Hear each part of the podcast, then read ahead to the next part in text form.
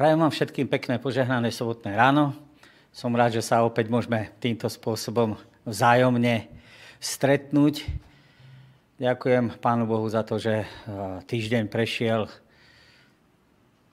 z môjho hľadiska a v mojej rodine všetko v poriadku, ale človek musí objektívne zhodnotiť, že vo svete to tak nie je a netýka sa to len nášho vírusu covidu, ale týka sa to aj mnohých tragédií, problémov, ťažkostí, chorôb rôzneho typu a rôzneho rozsahu.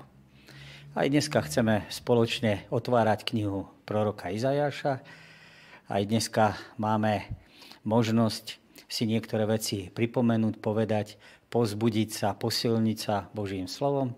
A znova vás chcem pozvať skôr, ako teda to slovo otvoríme, ako skôr, ako budeme študovať, aby sme sklonili svoje a hlavy k modlitbe. Náš drahý Pane, ďakujeme Ti za dnešný deň. Uvedomujeme si, že každý deň je pre nás výhrou, každý deň života je pre nás príležitosťou a možnosťou ťa poznať lepšie. Ďakujeme Ti, že Tvoja nesmierna láska zjavila sa na kríži, napísala nám Božie slovo, aby sme túto Tvoju lásku poznali. My ju nemusíme poznávať len písomne, len z textu, ale môžeme ju prežívať aj v našich životoch. Ďakujeme ti, chválime ťa za to, že si veľký, milostivý a dobrý, že aj v tom prorokovi Izajašovi môžeme nachádzať príbehy, ktoré sa vzájomne prelínajú aj tie tábory vzájomne prechádzajú. A tak niekedy človek je na strane tvojej a zase na tej druhej strane. Chceme ťa prosiť nielen za nás, za požehnanie v otázke sobotnej školy, ale sú ľudia, ktorí tvoje požehnanie, tvoju milostivú ruku potrebujú tvoj milostivý dotyk potrebujú oveľa viac. Obzvlášť prosíme za všetkých, ktorí sa starajú nejakým spôsobom, tí, ktorí pomáhajú, chránia a za tých, ktorí trpia. Ďakujeme ti za to, že si spolu s nami. Amen. Tento týždeň sme mali možnosť študovať úlohu, ktorá má v nadpise túto tému Tvrdá škola o milov. A základný verš bol zobratý z, z proroka Izajáša z 8. kapitoly 17. verša. A budem očakávať na hospodina, ktorý skrýva svoju tvár pred domom Jakobovým a budem dúfať v neho. Pri, požiaru, pri požiari budovy v New York City Harlem sedelo slepe dievčatko v okne na štvrtom poschodí. Požiarníci boli zúfali. Ich auto s rebríkom sa nemohlo dostať pomedzi budovy až k oknu. Nevedeli, ako majú dievča prinútiť, aby skočilo do pripravenej siete, ktorú, pravdaže, nemohlo vidieť. Nakoniec prišiel otec. Vzal do ruky megafón a volal, neboj sa, malá, tu je tvoj ocko. Pod tebou sme pripravili záchranu sieť. Teraz skoč a neboj sa, lebo ťa chytíme. Dievčatko poslúchlo. Bolo také pokojné a uvoľnené, že pri páde zo štvrtého poschodia si nezlomilo žiadnu kosť, ani nenatrhlo žiaden sval. Svojmu otcovi úplne dôverovalo. Keď počulo jeho hlas, poslúchlo ho, pretože bolo presvedčené, že pre neho chce to najlepšie. V priebehu dejín pán Boh jasným spôsobom deklaroval, dokázal a demonstroval, že pre svoje deti chce len to najlepšie. Žiaľ, odmietajú jemný prúd jeho láskavých slov, akým sa im spočiatku prihováral, aby ich zachránil. Preto je potrebné niekedy použiť aj burácanie alebo použiť záplavu ostrejších, karhavých slov. Ako sa z ich chýb môžeme naučiť my? O tom sa budeme učiť, o tom sa budeme rozprávať tak, takýmto spôsobom, ale poďme sa pozrieť na našu osnovu. Takže v tejto úlohe budeme viac poznávať tú Božiu túžbu zachrániť nás. Ľudí, ktorí sú tvrdohlaví, ktorí sa niekedy prejavujú aj tým, že siahajú pomerne po tvrdých opatreniach, ktoré majú mať výchovný účinok. V prípade Severného Izraela musel pán Boh urobiť tieto kroky. Poďme sa pozrieť na ten slajd.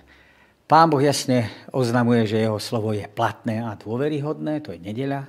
Boh jasným spôsobom oznamuje, že na neposlušné deti dopadne trest. Deti sú v odzovkách samozrejme. Boh pomocou symbolických mien predstavuje trest a zároveň aj nádej, to je útorok. Pán Boh jasne predstavuje riešenie krízy, dôvera v Neho a v Jeho pomoc, to je streda. A Boh jasne varuje pred hľadaným riešení kdekoľvek inde. Nedeľa naplnené proroctvo. Preto sám pán vám dá znamenie. Hľa, panna počne a porodí syna a dá mu meno Emanuel. Smotanu a med bude jesť, kým nebude vedieť rozoznávať zlé od dobrého, lebo skôr ako by ten chlapec vedel rozpoznávať zlé od dobrého, bude opustená zem, ktorej dvoch kráľov sa ty obávaš. Naposledy sme sa rozprávali v minulej úlohe o proroctve, ktoré hovorilo o tom, že sa dieťa narodí a jeho meno, ktorému bude dané, bude v preklade znamenať Boh s nami. Zopakujme si niekoľko dôležitých myšlienok, ktoré tam zazneli. Ten text sa dá vykladať rôznorodým spôsobom, ale my sa pozrieme potom po zopakovaní na niektoré veci, niektoré prvky, niektoré charakteristiky z jeho naplnenia v dobe proroka Izajáša. Ale jasné, že toto proroctvo nie je orientované len na túto dobu, nie je orientované len na to dieťa, ktoré sa má narodiť v rodine proroka Izajaša, ale že je to širší rozmer, ktorý je odkazom zároveň aj do budúcnosti.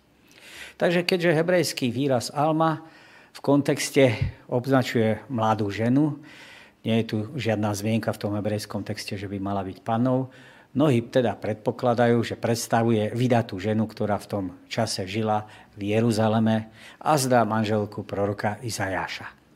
Oboch teda synov Emanuela aj Izajášovho, e, syna Maher Shalal Bas, teda rýchlo, rýchla korisť náhly lup, sprevádza rovnaké znamenie, že skôr ako dorastú do veku, keď sa budú vedieť rozhodnúť pre dobro a zlo, Sýria a Severný Izrael budú spustošené.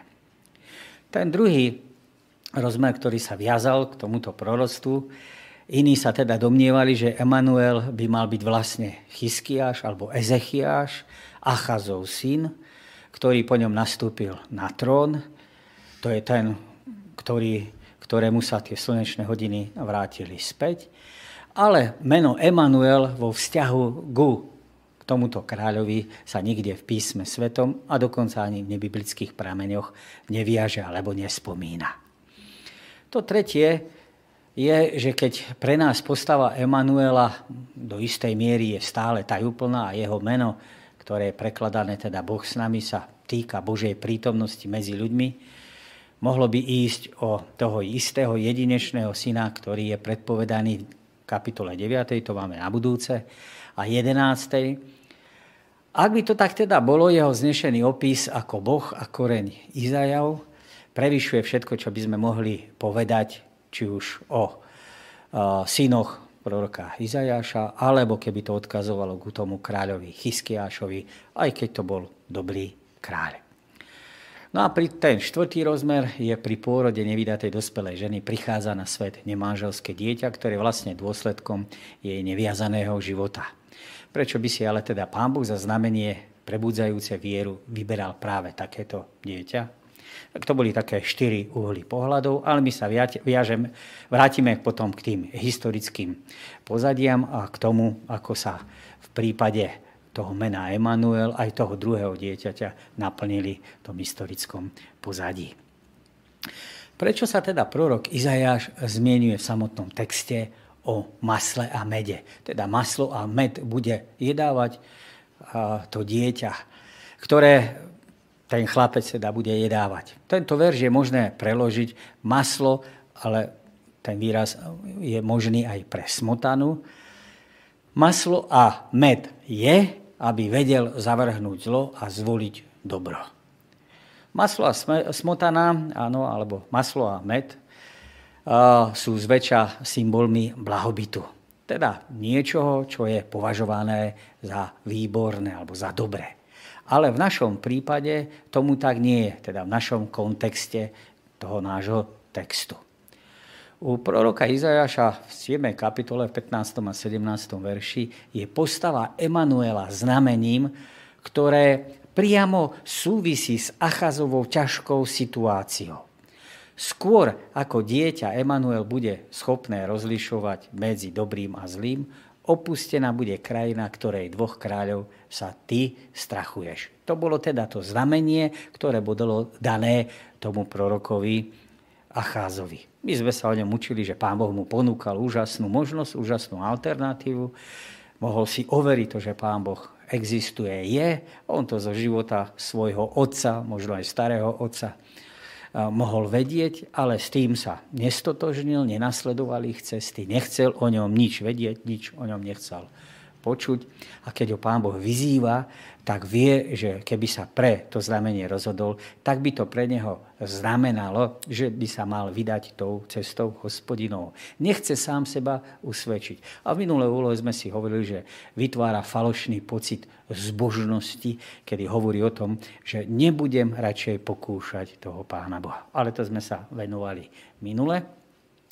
Pán Boh napriek tomu to znamenie dáva a ten text sme si už povedali.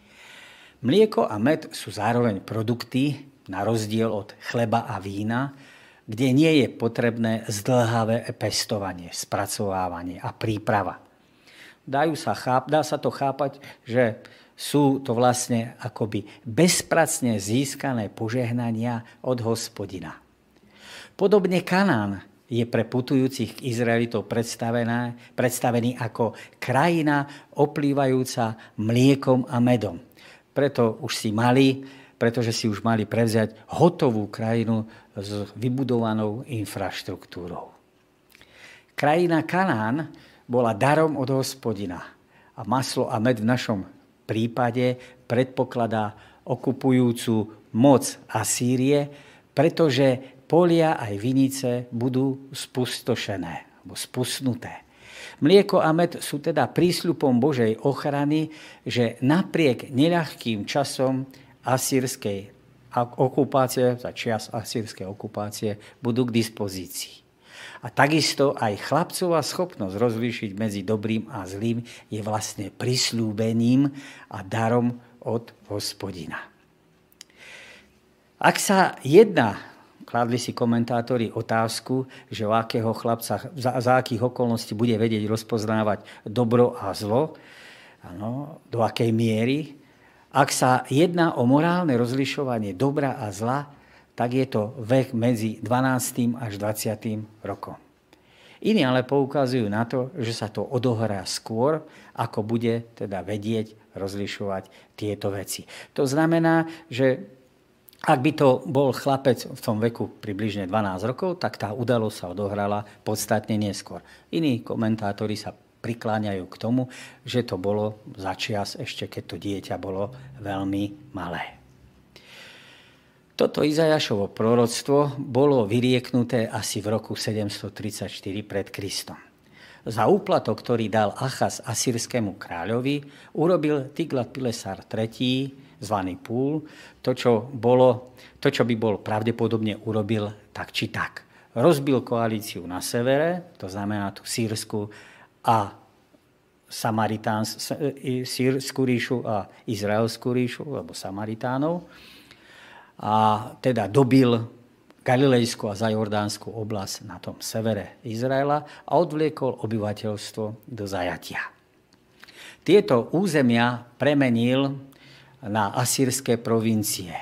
A v roku 732, asi dva roky po prorokovej Izajašovej predpovedi, boli títo dvaja králi, ktorí ohrozovali Acháza, no teda Sýria a Izrael, nezvratným spôsobom porazení. Onedlho potom, keď v roku 727 pred Kristom prichádza Salmanazar V, aby vystriedal na tróne nášho Tiglat Pilesara III. sa izraelský kráľ Ozeáš zbudil, zbúril proti Asýrii. Reakciou bolo asýrske ťaženie, v ktorom roku ktorom, e, pri ktorom v roku 722 pred Kristom dobili hlavné mesto Samáriu a tisíce Izraelitov deportovali do Mezopotámie. Pán Boh predpovedal, čo sa stane s judovými nepriateľmi. Acházovi však pripomenul, že sa to stane aj bez toho, aby prosil o pomoc Asýriu. V závere pondelka sa nás autor pýta, predstav si, že by si vtedy, keď sa toto všetko dialo, žil v Severnom kráľovstve. Čo by to urobilo s tvojou dôverou v Boha? Čo dnes môžeme urobiť preto, aby sme zajtra, keď prídu problémy, ťažkosti, nestratili vieru? Pondelok hovorí v nadpise predpovedané následky. Hospodín privedie na teba, na tvoj ľud a na dom tvojho otca také dni, akých nebolo od dňa, keď sa Efraim otrhol od Judska, totižto asýrského kráľa. V ten deň hospodín zapíska na muchy, ktoré sú v končinách riek Egypta a na včely, ktoré sú v Asýrii. Prídu a všetky sa usadia v spusnutých údoliach, v skalnatých trhlinách, v každom trni a na každom pasienku. V ten deň britvou najatou spoza Eufratu pán asýrským kráľom oholí hlavu aj chlpy nôh, má aj ostrihá bradu. V ten deň si človek bude chovať kravičku a dve ovečky, pretože budú dávať mnoho mlieka a bude jesť smotanu. Každý, kto zostane v krajine, bude jesť smotanu a med. V ten deň každé miesto, na ktorom je tisíc viničných kmeňov za tisíc strieborných, zmení sa na trnie a bodľačie. Budú tam chotiť so šípmi a s lukom, lebo celá krajina bude trním a bodľačím. Máme si prečítať proroka Izajáša a otázka znie, čo predpovedal hospodin o judskej krajine? Prečo by nás takýto záver nemal prekvapiť? V 5. kapitole proroka Izajáša 26. verši je vykreslený Pán Boh ako ten, ktorý píska, aby národy prišli a spustošili jeho krajinu. A teraz v našom texte, ktoré sme čítali, špecifikuje, o ktoré národy sa jedná. Ide o Asýriu zo severu a o Egypt z juhu.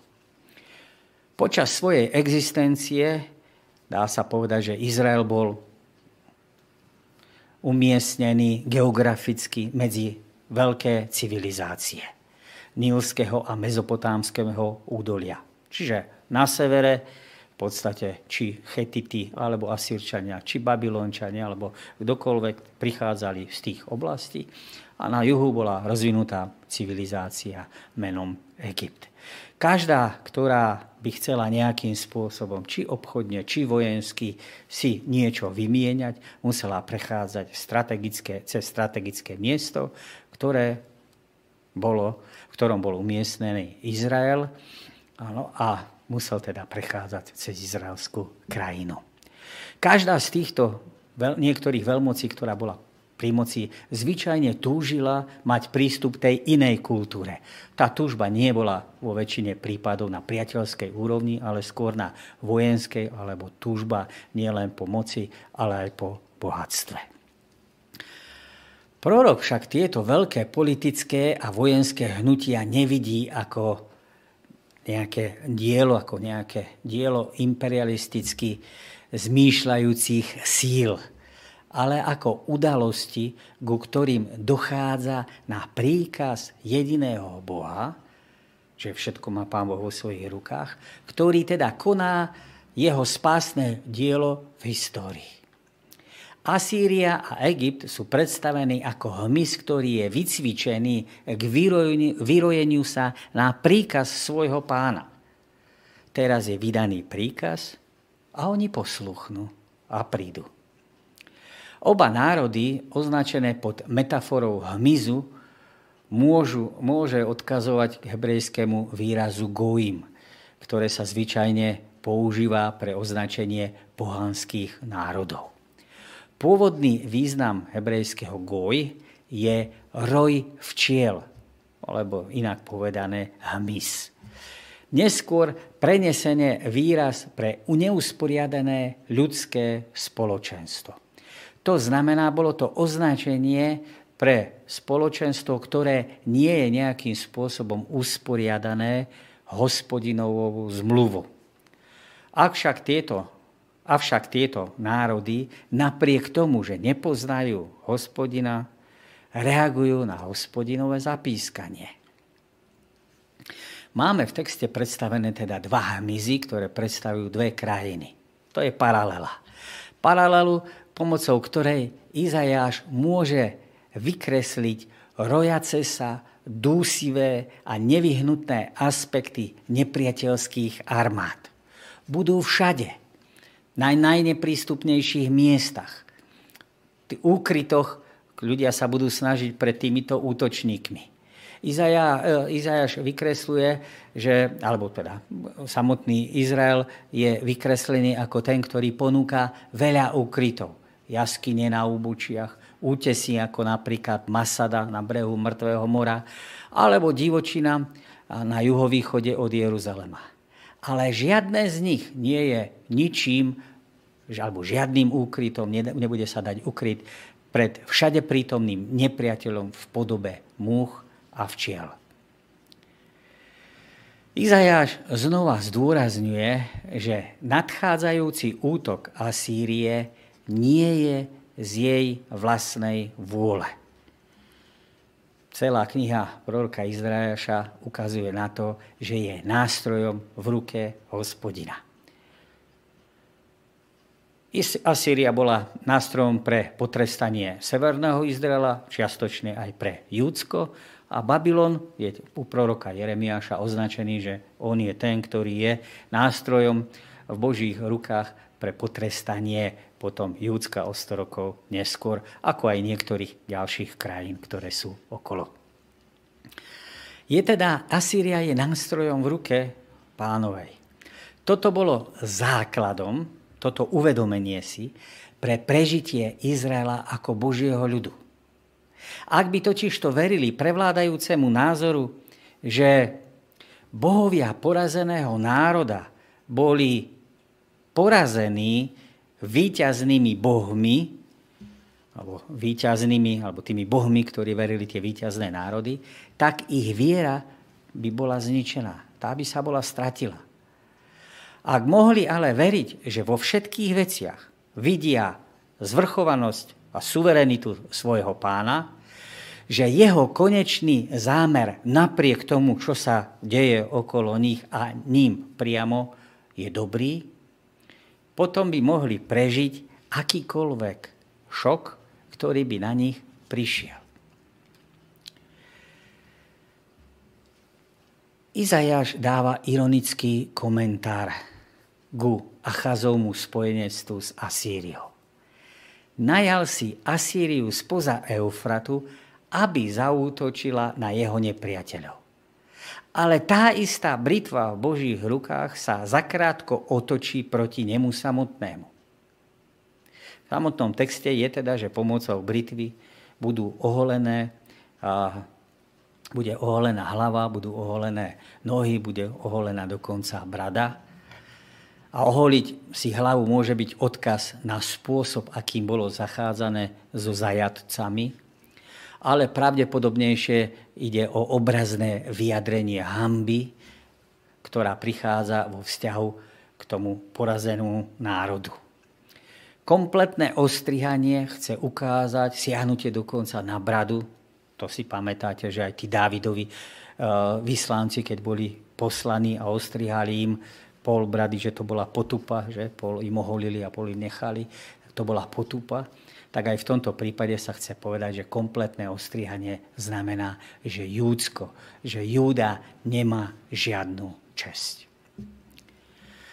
Vo verši 21 až 25, ktoré hovoria o vyľudnení zeme, tak tieto sú spojené s tým, že zostávajúci zvyšok ľudu sa vracia k pestovaniu plodín, alebo teda sa vracia od pestovania k plodín pastierskej činnosti. Zároveň je tam zasľúbenie o tom, že minimum zvierat, kravička a ovečky, vyprodukuje dostatok jedla. A vo verši 25. o tom, že to tam všetko bude spustnuté, tak to je pravdepodobne vedomá narážka na pieseň o vinici, o ktorej sme sa mali možnosť učiť v v 5. kapitole. Mali sme si prečítať druhú kráľovskú 16. kapitolu a druhú, kráľovskú, druhú kronickú 28. kapitolu. Autor sa pýta, že čo urobil král Achas. Aký duchovný princíp tam nachádzame. Prečo by nás kráľové konanie nemalo prekvapiť? V 2. kronickej 28 je záznam o Achabovom panovaní a tvorí paralelu s druhou kráľovskou 16. kapitolou. Achaz mal byť ten, ktorý mal byť pokračovateľom rodu Dávidov. To znamená, že mal byť pastierom svojho ľudu. Ale je vykreslený ako ten, ktorý stojí v odboji voči hospodinovi a v odboji voči jeho slovu, ktorému posiela cez proroka. Kauzalita, teda príčina jeho vzbúry voči pánovi, je vyjadrená slovami preto ho hospodin vydal do rúk sírskeho a izraelského kráľa.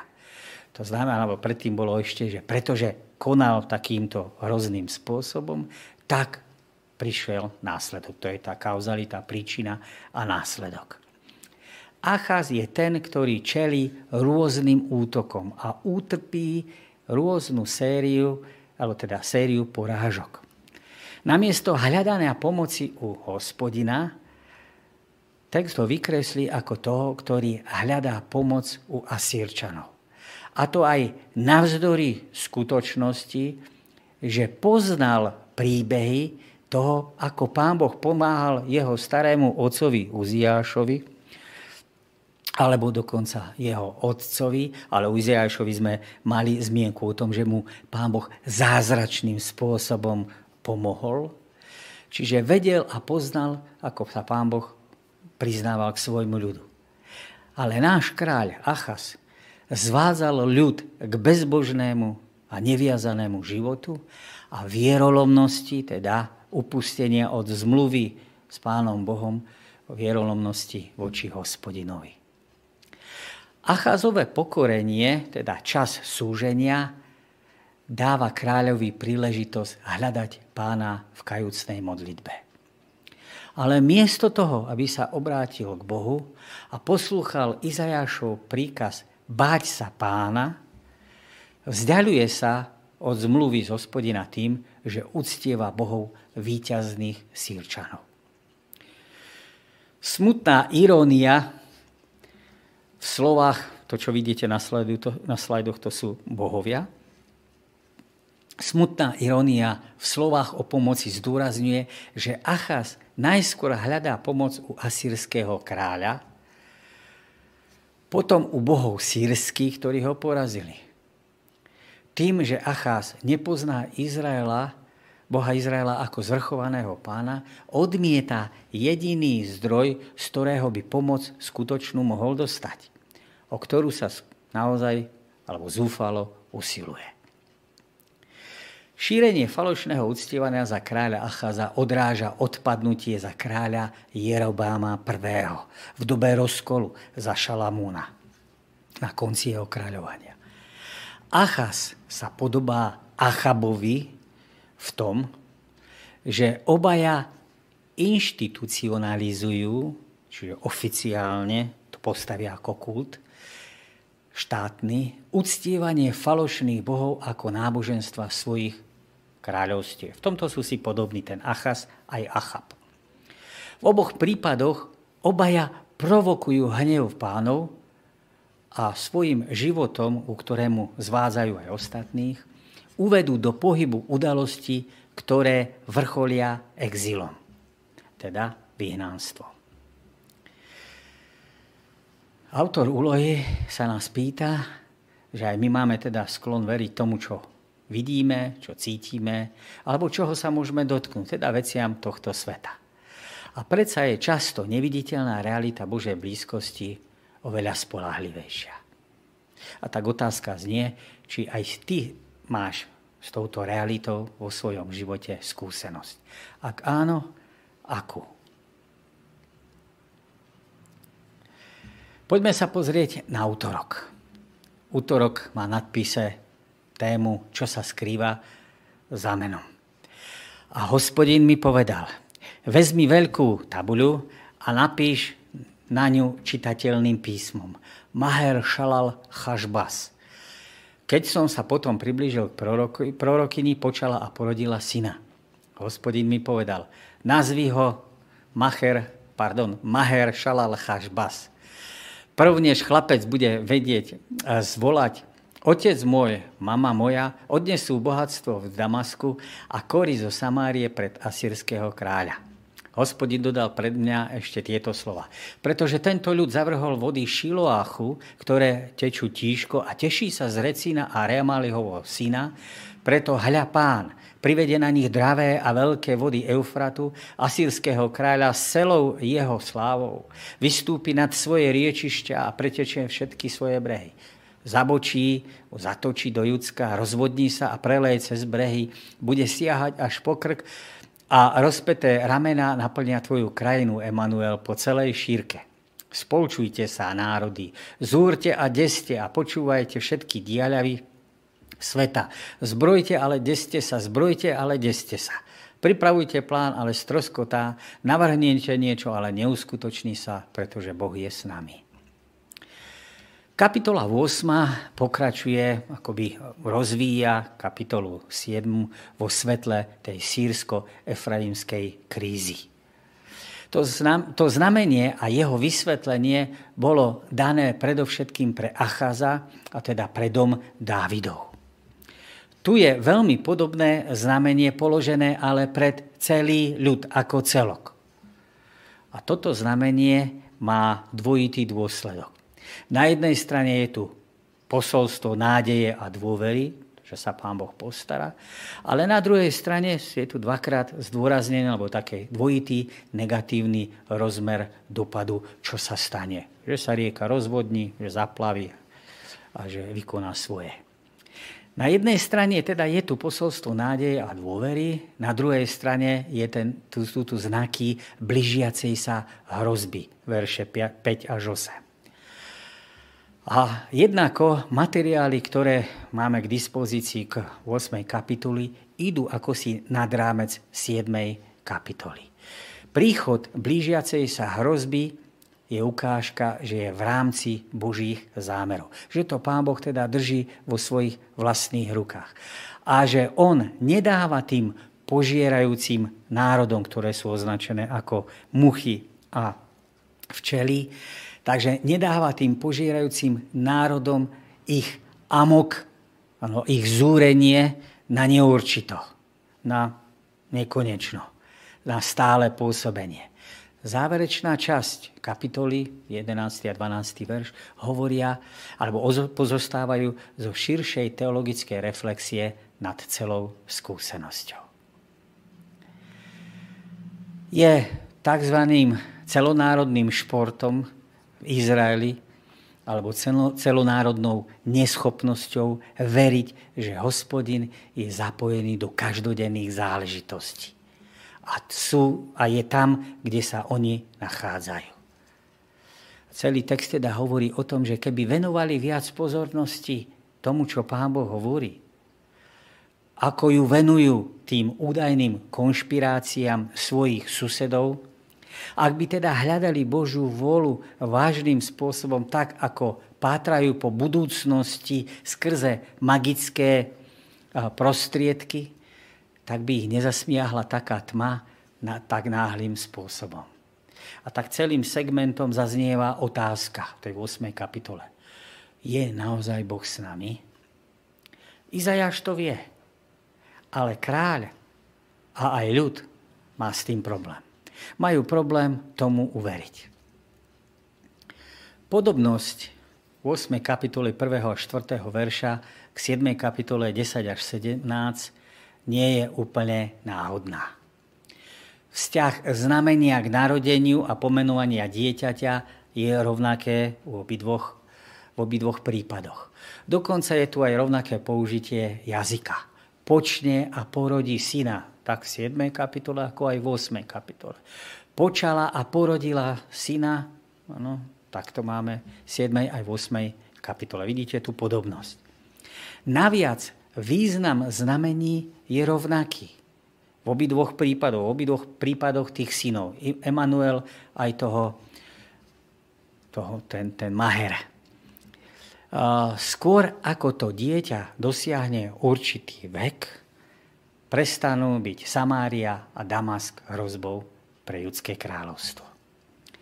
Obe pasáže majú spoločnú tému Immanuel, Boh s nami. Maher Shalal Chashbas nevyčerpáva tento motív. Je jeho predzvesťou. A tak ako Asýria porazí Damask a Samáriu a prirúti sa do Judska, prezvesť tohto syna poukazuje na očakávanie niekoho väčšieho. A tak Maher no, sa stáva silnou pripomienkou, že Božia imanencia, teda prítomnosť, je faktor, ktorý má ovplyvniť Boží ľud. Má ovplyvniť naše plány. Prorok dostáva príkaz. Vezmi veľkú tabuľu. Je zjavné, že Božím zámerom je tu, aby bol schopný, schopný každý si prečítať toto proroctvo, toto orákulum. Habakúkovi v druhej kapitole v druhom verši máme opíš videnie a zretelným spôsobom to napíš na dosky. Slovičko gilajon nie znamená ani zvitok, ani kamenú tabuľu, tá sa povie luach, ale plochý kus dreva alebo kov. A preto je vhodný na zverejnenie alebo vyvesenie akéhosi štítku, nápisu, ktorý predstavuje nielen predpoveď nadchádzajúceho útoku na Sýriu a Izrael, ale tiež predpoveda aj narodenie toho dieťaťa. Toto napísané proroctvo je potvrdené dvoma svetkami, ako si to vyžadoval zákon o svetkoch. Samotní svetkovia pochádzajú z vyšších vrstiev. Uriach je kňaz podľa 2. kráľovskej 16. kapitoly, to bol Uriach, ktorý je ale neverný vo vzťahu k Pánu Bohu a ktorý napomáha tomuto kráľovi Achazovi vybudovať ten chrám alebo ten oltár, ktorý okopíroval král, tie plány toho chrámu e, e, poslal král Achaz z Damasku a tento Uriach je ten, ktorý to vybuduje a potom dokonca prináša po vzore svojho pána Boha zápalné a obete a pokrmové obete, ale na cudzom oltári. Ale tento Uriah je teda kňaz a jednal sa pravdepodobne o najvyššieho kňaza. A Zechariáš, alebo Zachariáš, môže byť podľa 2. kráľovskej 18. kapitole 2. kronicky 29 svokol kráľa Achaza.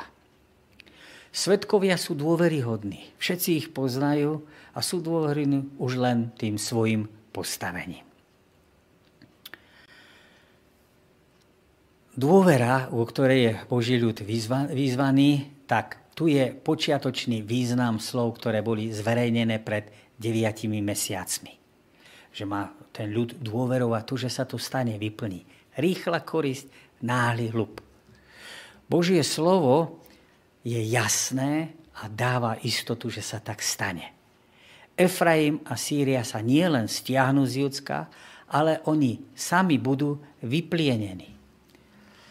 Aj keď e, má meno extrémne zlovesný nádych, rýchla korisť, náhly lup, jeho význam je podobný menu Immanuel, Boh s nami. Judoví nepriatelia budú zničení a Pánu Bohu sa dá dôverovať. A proroctvo teda hovorí o tom, že sa to odohrá v krátkom čase, alebo za krátky čas sa tieto udalosti uskutočnia. Kedy môže dieťa vysloviť tata a mama, nie je úplne jasné. Nevieme, že či skôr ako bude povedať, vedieť povedať tata alebo mama, mama alebo otec, či sa jedná o nejaké prvé brblavé pokusy. Aj u detí je to vekové alebo časové rôzne a potom teda dochádza k zničeniu Damasku a odňatiu samarských provincií, tak ak by to bolo pri tých prvých brblavých rokoch, tak by to mohlo byť niekedy okolo roku 732. Ano, a v rámci tých, v tomto roku sa teda ten Maher aj narodí a po nejakom krátkom čase je schopný takýmto spôsobom, prepáčte, brblať. Ak by to bola jasná artikulácia, tak narodenie tohto chlapca by prichádzalo niekedy 2 až 3 roky pred rokom 732. Zámer nie je ale poskytnúť presnú indikáciu, ale zámer je oznámiť, že udalosti sú blízko. Ako v 7.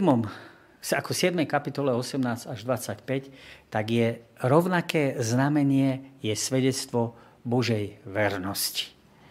Je tiež slovo o deštrukcii k tým, ktorí neveria. Božia prítomnosť neznamená automatické požehnanie jeho ľudu napriek jeho nevere. To znamená, to, že je Pán Boh prítomný, to neznamená, že ľud môže z toho ťažiť, ak je neverný. Skutočnosť jeho prítomnosti ich naopak môže vystaviť ešte viac jeho súdu. A to by všetci ľudia mali rozpoznať. Júda na jednej strane má potešenie nad tým, že tá koalícia tých dvoch kráľov bola rozbitá, že boli porazení. Ale k svojmu zdeseniu zanedlho zistí, že sa to otáča aj proti nemu samotnému. Že ten súd je aj nad ním samotným. Čo sa týka toho, že rieky, to zavrhol pokojné rieky toho Šiloachu, nejedná sa o tunel Chyskiášov alebo Ezechiášov. Ten sa tiež nazýval Šiloach. Ten bol vykopaný až neskôr, lebo to je ten Ezechiaš vlastne je syn Acházov, ktorý prichádza až neskôr. Ale jedná sa o kanál, v ktorom tiekla voda.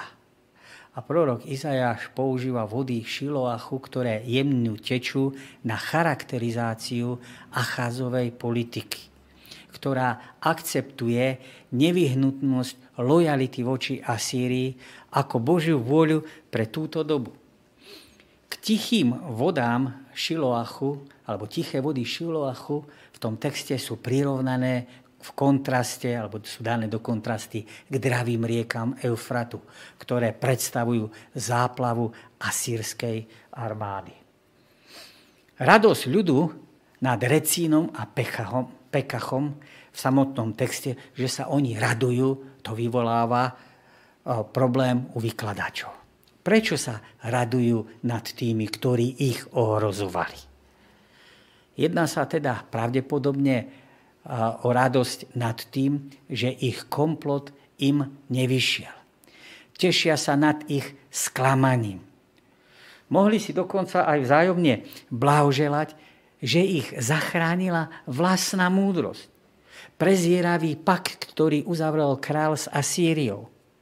Ale pozor, na hostinu, na radosnú hostinu je prískoro pretože ten biblický text ukazuje, že zavrhli tieto jemné a tiché vody, ktoré prospievajú a odkazujú vo vzťahu k Pánu Bohu, ale dravý prúd ničí, búra a pohlcuje.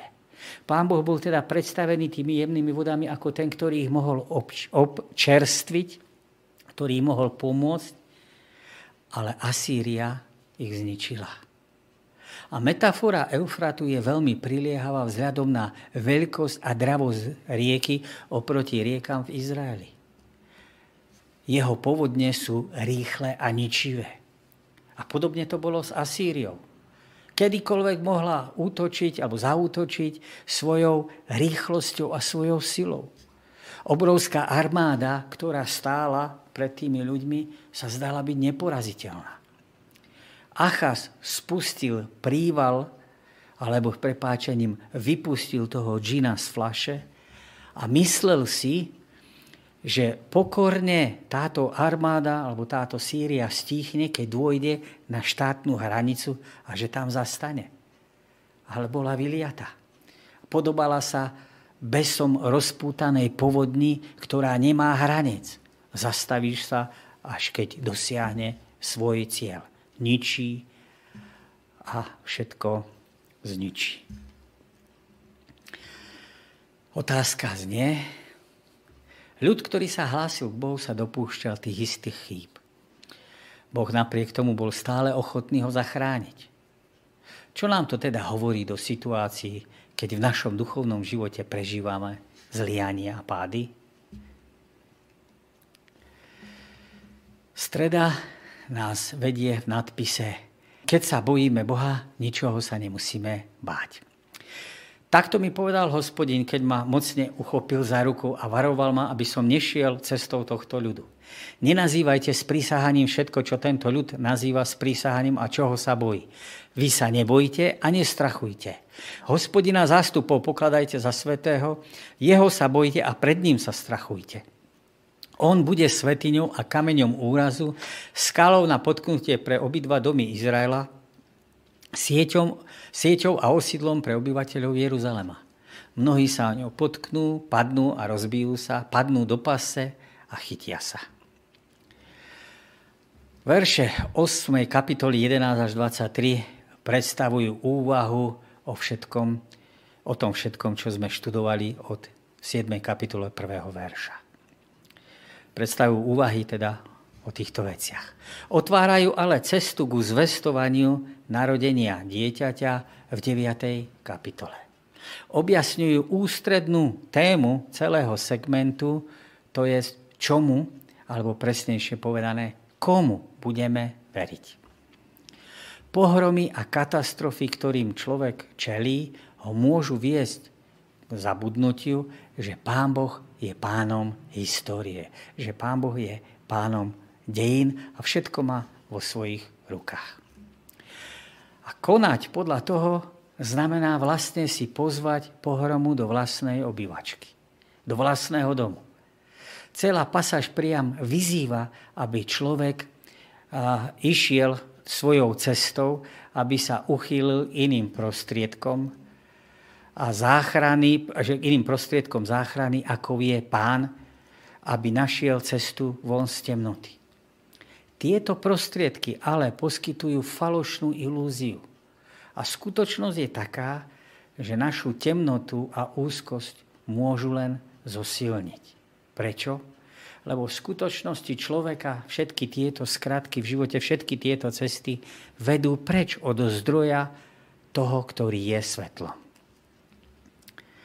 Spolčujte sa národy, spolčujte sa a deste sa, chystajte sa, chystajte sa, plánujte, ale bude, chystajte plán, ale bude zmarený. Povedzte niečo, ale neuskutoční sa, lebo Boh je s nami. Lebo hospodin mi takto riekol, keď doľahla na neho moja, jeho ruka, keď ma varoval ísť cestou tohto ľudu. Spojka lebo je príznačná pre záver textu a otvára 11. verš, čo naznačuje zamýšľané prepojenie obidvoch textov. Dôvodom, prečo plány národov sú zmarené, je to, že spočívajú na nesprávnych predpokladoch, na ktorých si ten ľud proroka Izajáša zakladá. Výraz silnou rukou naznačuje, že táto skúsenosť Božej inšpirácie bola mimoriadne intenzívna, priama a silná. Podobný výraz je u proroka Ezechiela v 1. kapitole v 3. verši, keď popisuje otvorenie a uzavrenie svojej vlastnej vízie. Nie je tu predpoklad, že by Izajáš podľahol spôsobom svojho ľudu. Ale obava že by tí jeho učeníci a nasledovníci mohli podľahnuť tomuto spôsobu. A Božia analýza sa v budúcich dňoch ukáže ako pravdivá, ktorým smerom sa ľud uberá. O aké sprisahanie vo veršoch ide, nie je známe. Názory sa na toto rôznia. Dôležité je, aby ľud netrpel bludnými predstavami, paranojou že sú tie okolnosti, alebo keď sú tie okolnosti proti nemu. Dôležitá výzva prichádza, aby tieto predstavy bludného charakteru odmietol. A za všetkým tým videl Božiu ruku. Totižto odmietnúť Božiu interpretáciu znamená stať sa nestabilným a ustráchaným. De facto stať sa obeťou týchto predstav. Samotný text vyzýva ľud, aby hospodina pokladal za svetého. A to je odkaz do 6. kapitoly 1. verša, kedy Izajáš vidí hospodina na tróne. Trón je vyvýšený a vysoký, čo odkazuje k moci a ku charakteru Pána Boha. Nepokladať ho za svetého, to je za niekoho, kto sa odlišuje absolútnym spôsobom od všetkého, to znamená predstaviť ho ako bezmocného, slabého a nedôležitého. A tak ho predstavuje ten ľud, ktorý koná podľa svojho chápania a podľa vlastných predstav a v ich živote sa Pán Boh nemôže prejaviť a dokázať, že je silný. Postoj, aký k Bohu zaujmeme, bude určovať, aké jeho aspekty zažijeme.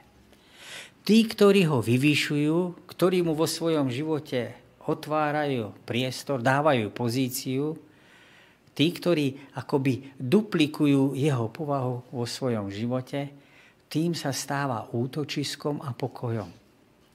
Tým, ktorí mu vo svojom živote také miesto nedajú, stane sa kameňom, o ktorý sa potknú. Pán Boh sa nemení. Náš prístup určuje to, čo budeme zažívať. Tým, ktorí mu teda vo svojom živote robia miesto, zistia v skutočnosti, že je to on, ktorý robí miesto. Vedia, že to, čo sa s nimi stane, to všetko pochádza od toho, ktorý je všemocný a dobrý. A s touto istotou môžu príjmať a aplikovať všetko, čo k ním príde s vyrozanosťou a dôverou. Tí druhí sa s ním budú stretávať, či chcú alebo, ne, nech, alebo nie, budú stále o neho zakopávať. Pretože aj keď s, ňom, s ním vo svojom živote nepočítajú, aj tak sa s ním stretávajú. Čo to znamená bať sa Boha? Ako to máme spojiť s príkazom milovať ho? Existujú rôzne druhy strachu. A tejto téme sme sa venovali už aj v predošlých úlohách. Ak je tvoj priateľ, teda Pán Boh, s ktorým ak, ak je tvoj priateľ, s ktorým máte sa navzájom radi, náramne silný, nebojíš sa tohto človeka v tom zmysle, že by ti mohol ublížiť. Ale uznávaš jeho silu a máš pred ním rešpekt. A toto je analogia vo vzťahu k Pánu Bohu. Otázky.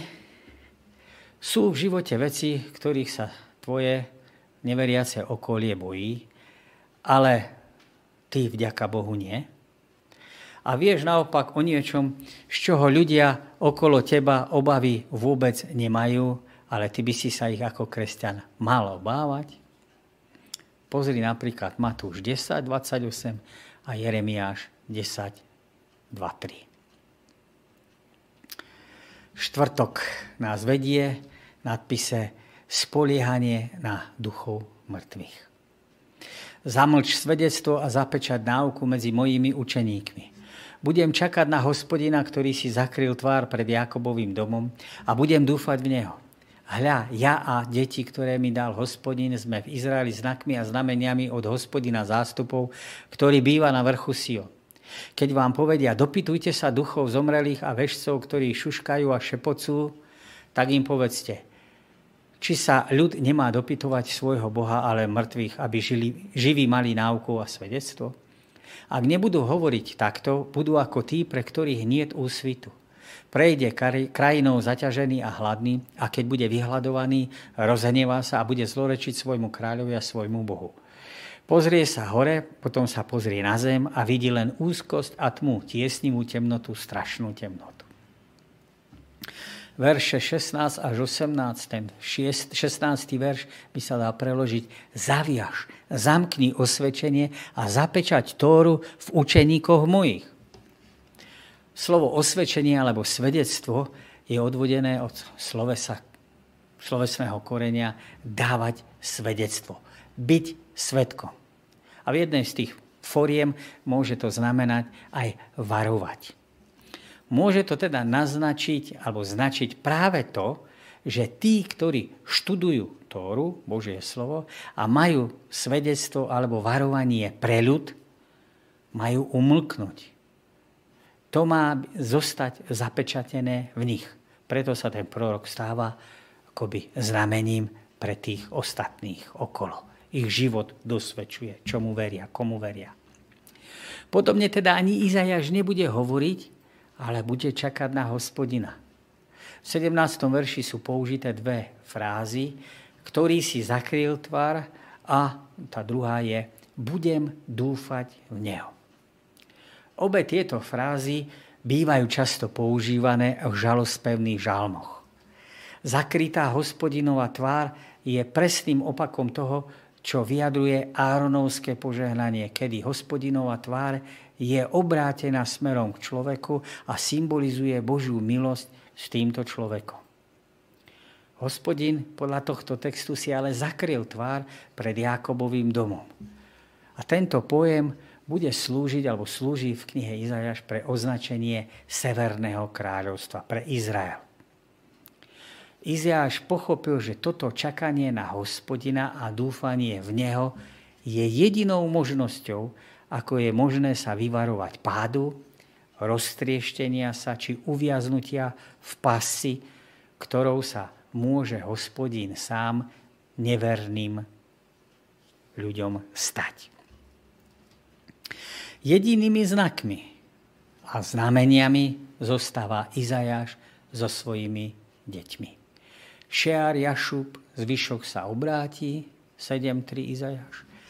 A Maher Šalal Chašbas, rýchla korisť, náhli lup, Izajáš 8.3.